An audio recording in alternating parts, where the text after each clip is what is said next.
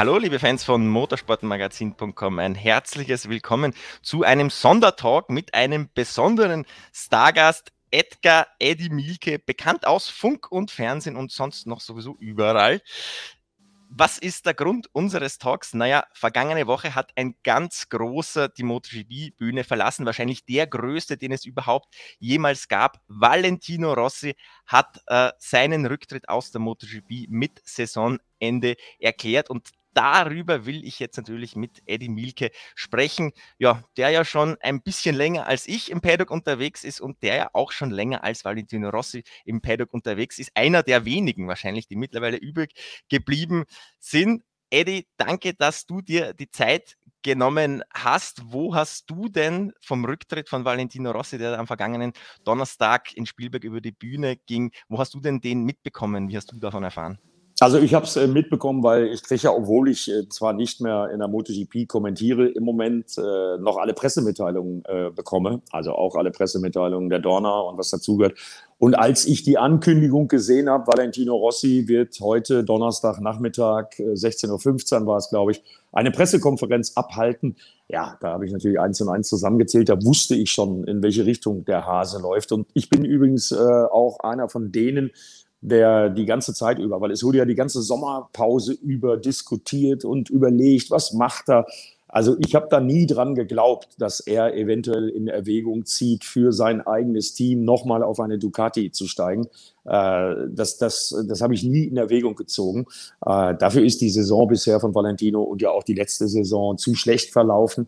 Und mir war eigentlich klar, dass er sich das nicht nochmal antut. Ob es nun sein eigenes Team ist oder nicht, aber nach den 2 Jahren Ducati, die ja auch so ein bisschen ein Bruch in seiner Karriere waren, diese 2 Jahre.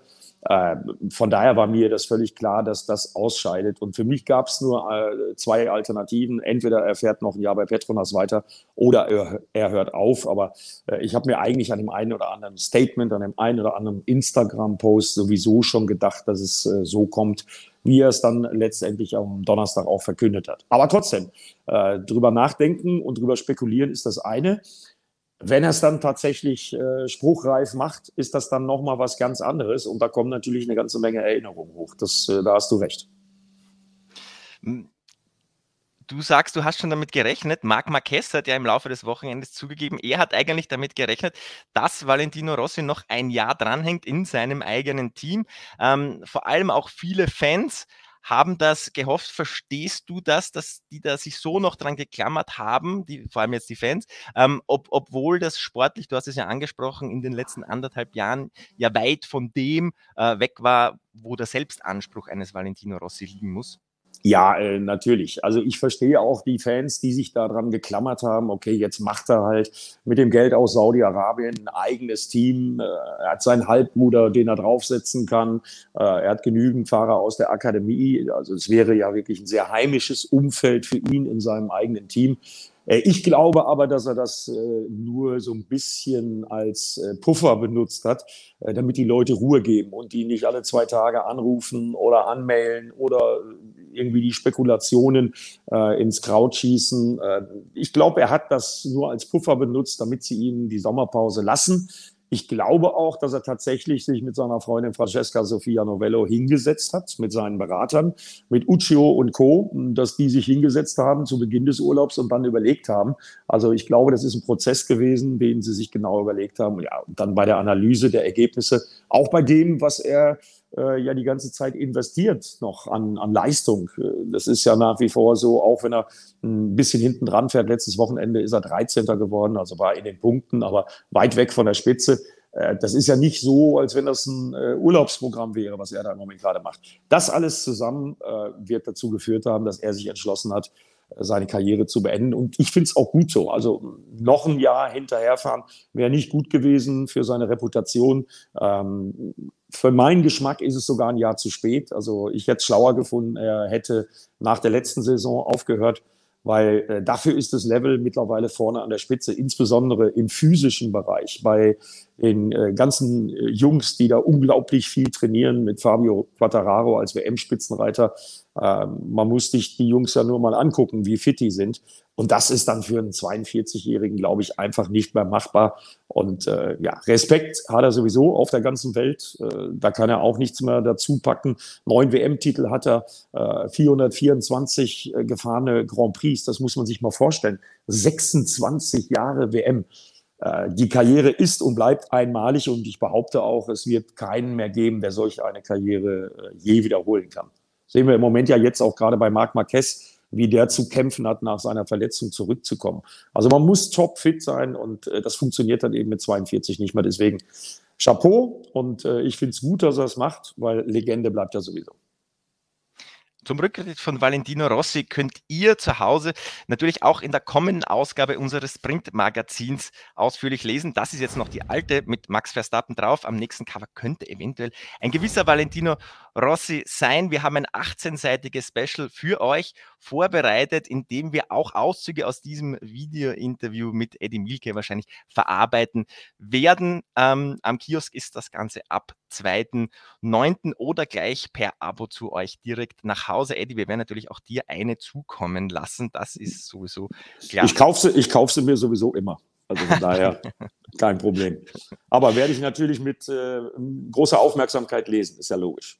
Sehr gut. Eddy, es gibt jetzt einige, die sagen, die MotoGP ist ohne Rossi nicht mehr dasselbe. Einige Rossi-Fans haben schon angekündigt, dass sie das künftig nicht mehr im Fernsehen verfolgen werden, auch nicht mehr so intensiv an die Strecke kommen wollen. Also das haben wir in den Kommentaren auf Social Media immer wieder mal gelesen von den, ich sage mal jetzt Rossi-Ultras. Ist Rossis Rücktritt tatsächlich ein Problem für die MotoGP oder hat sich dieses Produkt MotoGP so gut etabliert, dass es mittlerweile auch ohne einen Valentino Rossi auskommen kann? Also ich glaube, dass das auch ohne Valentino Rossi geht. Aber was heißt denn ohne Valentino Rossi? Das ist ja Quatsch, weil er macht ja sein eigenes Team mit Ducati-Motorrädern, mit 2 Fahrern, wo er ja mit Leichtigkeit die Plätze besetzen kann.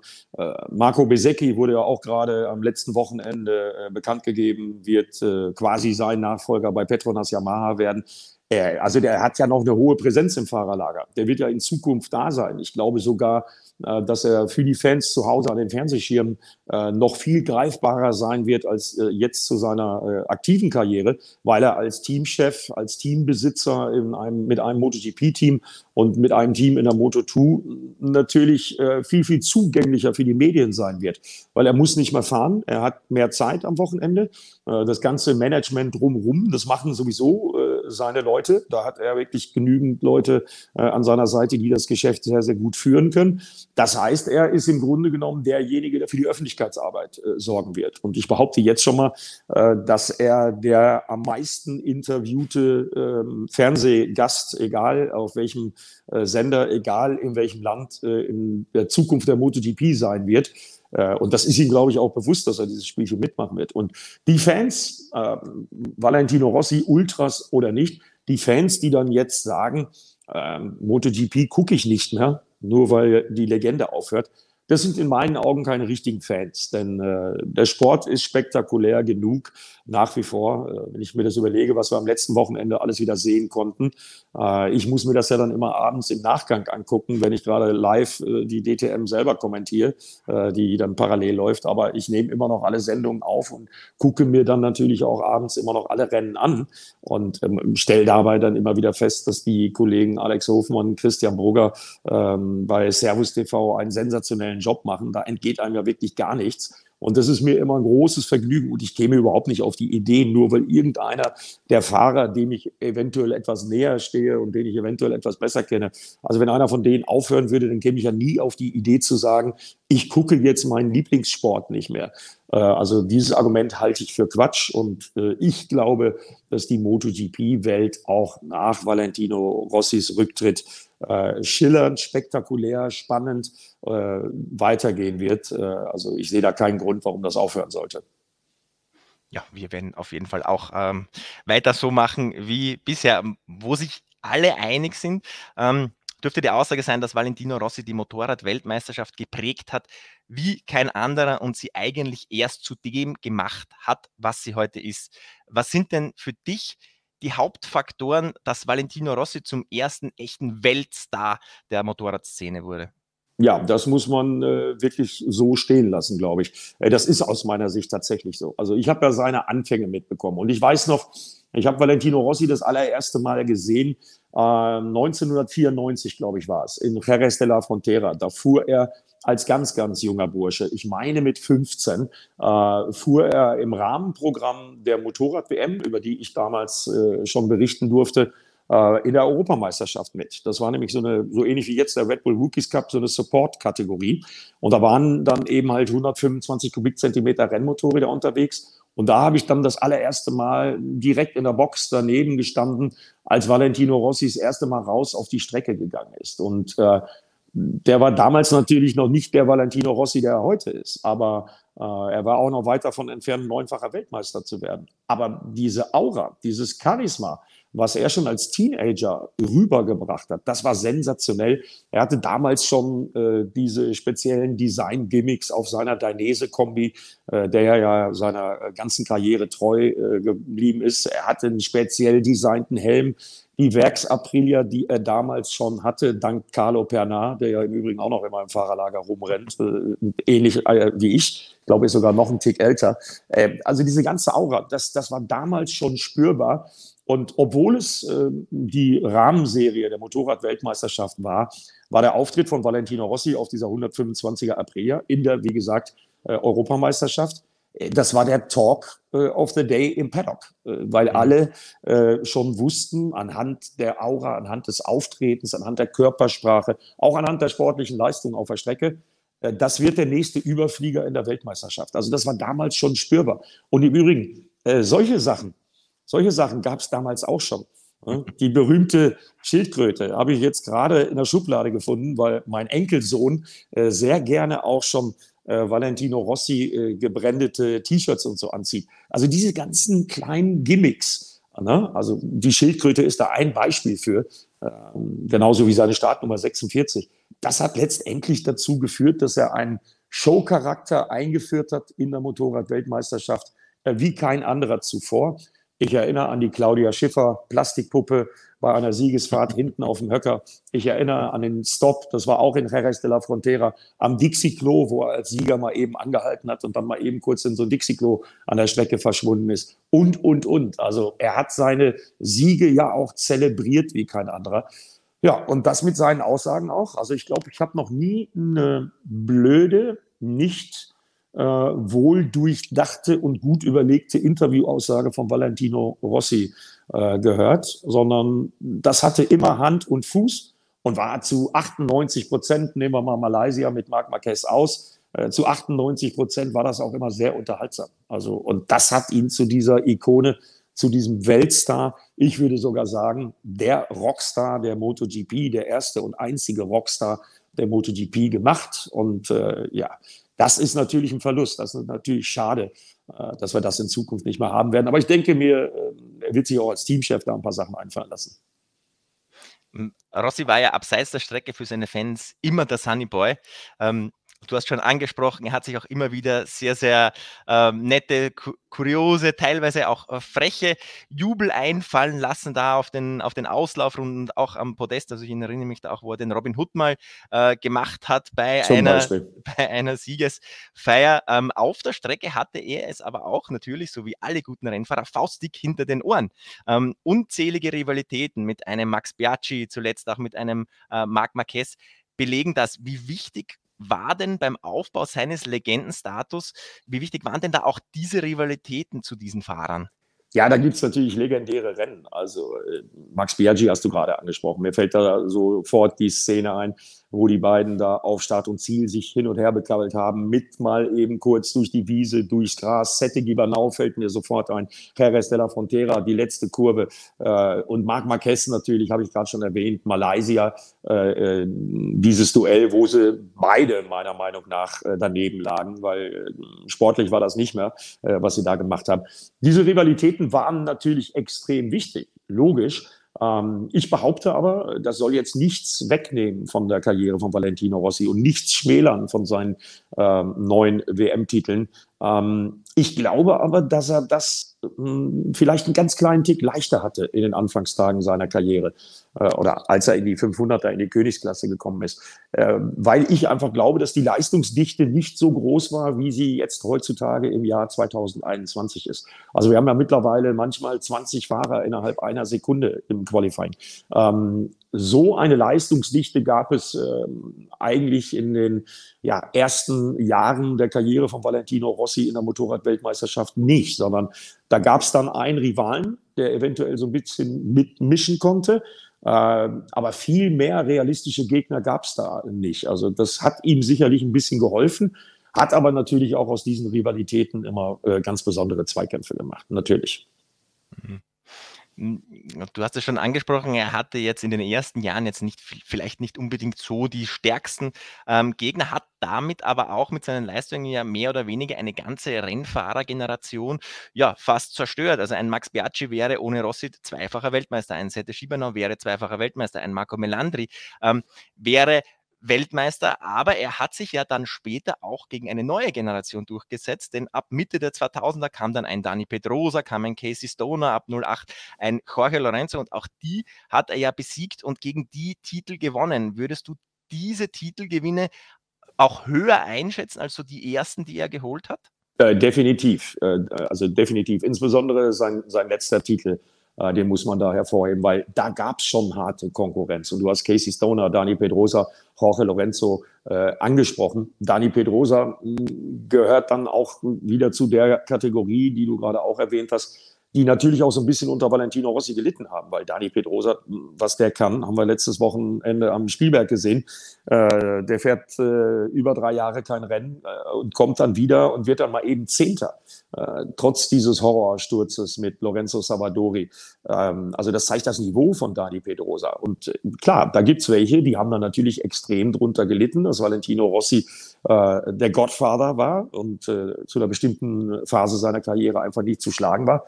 Aber ich denke, das hat das Ganze auch befruchtet und hat das Ganze auch unterhaltsam gemacht. Aber trotzdem, weil du ihn auch angesprochen hast, Casey Stoner, für mich eines der absolut größten Talente, die wir je hatten, jemals in der Motorrad-Weltmeisterschaft.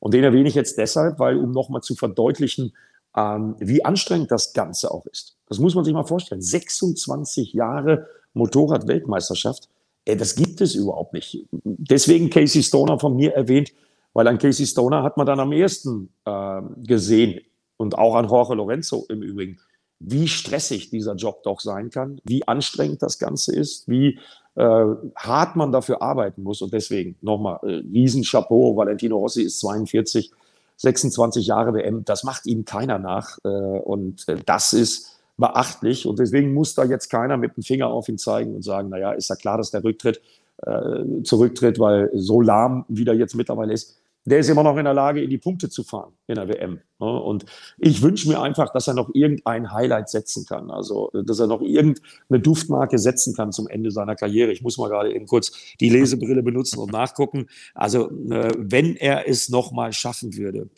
aufs Podest zu fahren, ja, das wäre dann sein 236. Das hätte doch was, oder?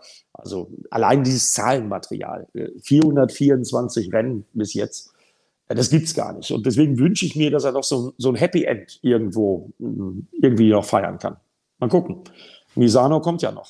Wäre zum Beispiel eine Möglichkeit. Wäre wahrscheinlich ganz in der Gunst der italienischen Fans zu begrüßen. Eddie, du hast schon Highlights jetzt angesprochen. Wenn du jetzt auf diese lange Karriere des Valentino Rossi zurückblickst, was sind denn so aus sportlicher Sicht für dich die absoluten Glanzlichter, die er in seiner Karriere setzen konnte? Also wenn du dich jetzt an einzelne Rennen vielleicht zurückerinnerst. Also ich war bei vielen Rennen dabei, also bei den meisten. Ich erinnere mich noch sehr, sehr gut an seinen allerersten Sieg. Brünn, Tschechien, mit der 125er. Das war zum Beispiel was ganz Besonderes. Eben diese Meilensteine, die er gesetzt hat. Dann auch direkt auf der 250er Aprilia, wie er da durchs Feld geflügt ist und wie er da den Titel geholt hat. Und dann aber natürlich, wenn man sich das anschaut, wie er in die 500er WM eingestiegen ist, das wollen wir ja auch nicht vergessen. Der ist Zweitakter gefahren und hat dann den Umstieg in die Viertakt-Ära auch sehr, sehr gut gemeistert. mit verschiedenen Marken, mit verschiedenen Motorenkonzepten. Mal waren es 800 Kubikzentimeter Motorräder, mal waren es 1000 Kubikzentimeter Motorräder. Aber ich nehme mal zwei besondere Highlights raus, weil ich auch bei beiden dabei war. Also ein ganz besonderes Highlight für mich, und das hat er ja auch so gefeiert, war nach dem Wechsel zu Yamaha der Sieg in Welkom in Südafrika. Und das hat man ja damals auch gesehen, dass er da selber nicht dran geglaubt hat, dass er mit dem für ihn neuen Motorrad nach den Honda-Jahren, dass er da sofort performen kann. Und wie er sich da gefreut hat, als er dieses Rennen gewonnen hat, wie gesagt, ich durfte es übertragen und ich war auch dabei. Das war schon was ganz Besonderes. Und dann sein letzter Sieg in Assen. Da hatte ich das Vergnügen, dass ich einen guten Freund von mir, der hochrangiger Manager im Hause Mercedes-Benz ist, mit an die Rennstrecke nehmen durfte. Nils Kowolik heißt der Mensch, der ist im Privatleben total engagierter Hobby-Rennstreckenfahrer auf einer sehr, sehr schönen und teuren Ducati und riesen Valentino Rossi-Fan. Und das ist so eine kleine Anekdote, die ich dazu erzählen kann. Durften wir auf die Service Road. Und ich habe dann einfach geguckt, weil ich meinem Freund Nils auch was Gutes tun wollte. Wo steht denn die Freundin? Wo steht denn Gianluca, einer der Manager von Valentino? Wo halten die sich so auf? Und wie läuft so? Weil Valentino lag in Führung. Valentino kämpfte um den Sieg. Und dann habe ich mich genau da hingestellt. Ja, und das war dann tatsächlich so, dass Valentino Rossi am Rande der Strecke, am Rande des Kiesbetts direkt bei uns vor der Nase angehalten hat. Ich habe noch zu meinem Freund Nils gesagt, tu mir einen Gefallen, Service Road ist ja schon mal ganz gut, aber bitte renn nicht hinter denen hinterher, wenn Wale anhalten sollte. Was war? Valentino Rossi hielt an, und noch bevor Gianluca und Co. Bei Valentino Rossi ankamen, um ihm auf die Schulter zu klopfen, stand da schon mein Kumpel Nils auf der Strecke. Wie gesagt, hochrangiger Mercedes-Manager, der sich normalerweise mit Regelwerken auskennt, und klopfte Valentino Rossi auf die Schulter. Und dann habe ich einen erwachsenen Mann, einen erfolgreichen Industriemanager, Rotz und Wasser heulen sehen nach diesem Moment. Ich habe dann irgendwann 5 Minuten später mich getraut, den heulenden Freund von mir anzusprechen und ihn zu fragen, wollen wir mal ins Fahrerlager zurück? Und dann hat er zu mir einen Satz gesagt, den werde ich nie vergessen. Ich möchte diesen Moment des Glücks noch einen Moment für mich behalten. Darf ich hier noch ein wenig verweilen und dieses Momentum genießen? Und hat dabei weiter geheult. Das erklärt so ein bisschen das Phänomen, das erklärt so ein bisschen auch die Leidenschaft der Anhänger. Das sind so meine beiden herausragenden Erlebnisse, wobei es da so viele Highlights gab. Mit ihm zusammen in Valencia an einem Sonntagabend am Ende der Saison in einem Restaurant zu sein, Smalltalk zu halten und so weiter. Oder bei Monster Energy Platten aufzulegen. Da hat er mir mal kurz meinen DJ-Pult abgenommen, als er gesehen hat, dass ich da am Auflegen war, und selber versucht, ein bisschen zu mixen. So solche Sachen, die bleiben einfach. Hast du das kampflos hergegeben? Muss ich gleich nachfragen. Bei Valentino Rossi, ja. Also Slash von Guns N' Roses waren an dem Wochenende auch da, wollte auch mal kurz ans Pult, den habe ich nicht gelassen, aber Valentino Rossi, ja, was soll ich da sagen, da kann ich ja nicht sagen, nee, nix da. Und außerdem wusste ich, dass Valentino Rossi zu Hause auch 2 Technics-CD-Player und ein DJ-Mischpult hat, weil er das zu Hause auch selber mal macht. Von daher habe ich ihm das mal kurz überlassen. Also überhaupt gar kein Problem.